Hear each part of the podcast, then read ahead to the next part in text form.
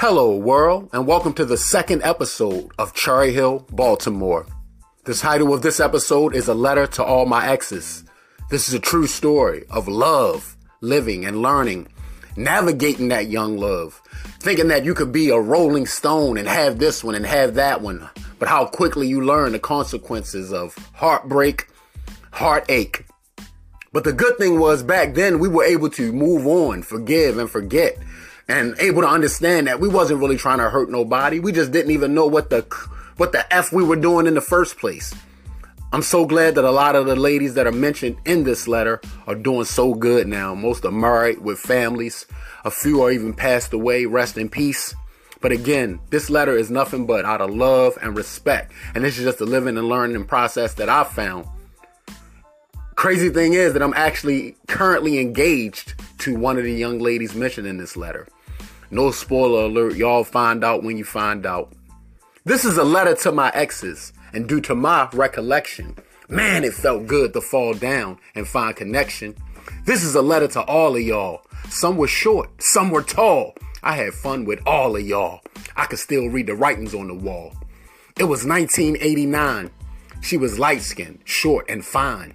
And even though it was puppy love, Letitia Lane, you blew my mind.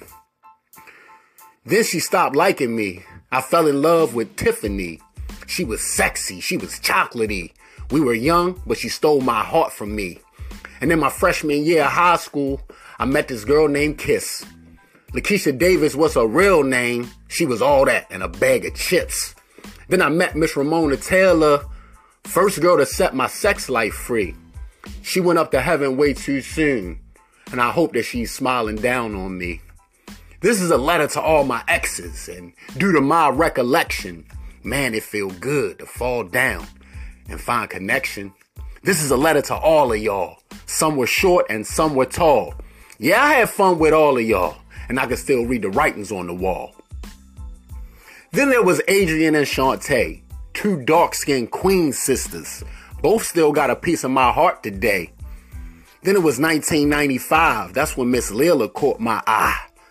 God damn, Miss Perry. We monster ball like Halle Berry. Before our breakup had a chance to hit me, I ran into an old friend named Nikki, and we decided to hook back up. But I wasn't quite ready, so I messed that up. Then one night, I was hanging out. I met Bakey, a beautiful brick house. Stacia, we had fun times. I'm sorry I let drugs destroy my mind. Then I met Lisa, OMG. Besides my grandma, you was the best thing that ever happened to me. And I'm sorry I walked out for AD. Amy Ducker, I cannot front. That was one hell of a six months. We stay high on love, Molly, and blunts.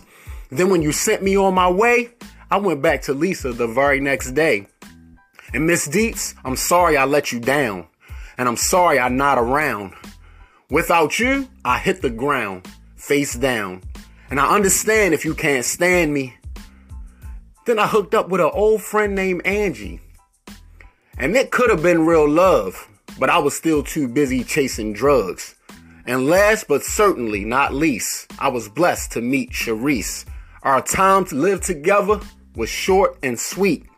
I miss you, love, and I hope that you're resting in peace. This is a letter to all my exes, and due to my recollection, Man, it felt good to fall down and find connection. This is a letter to all of y'all. Some were short and some were tall. I had fun with all of y'all. I could read the writings on the wall. Thanks for tuning in to episode two of Cherry Hill, Baltimore. Cherry Hill, Baltimore. Cherry Hill, Baltimore.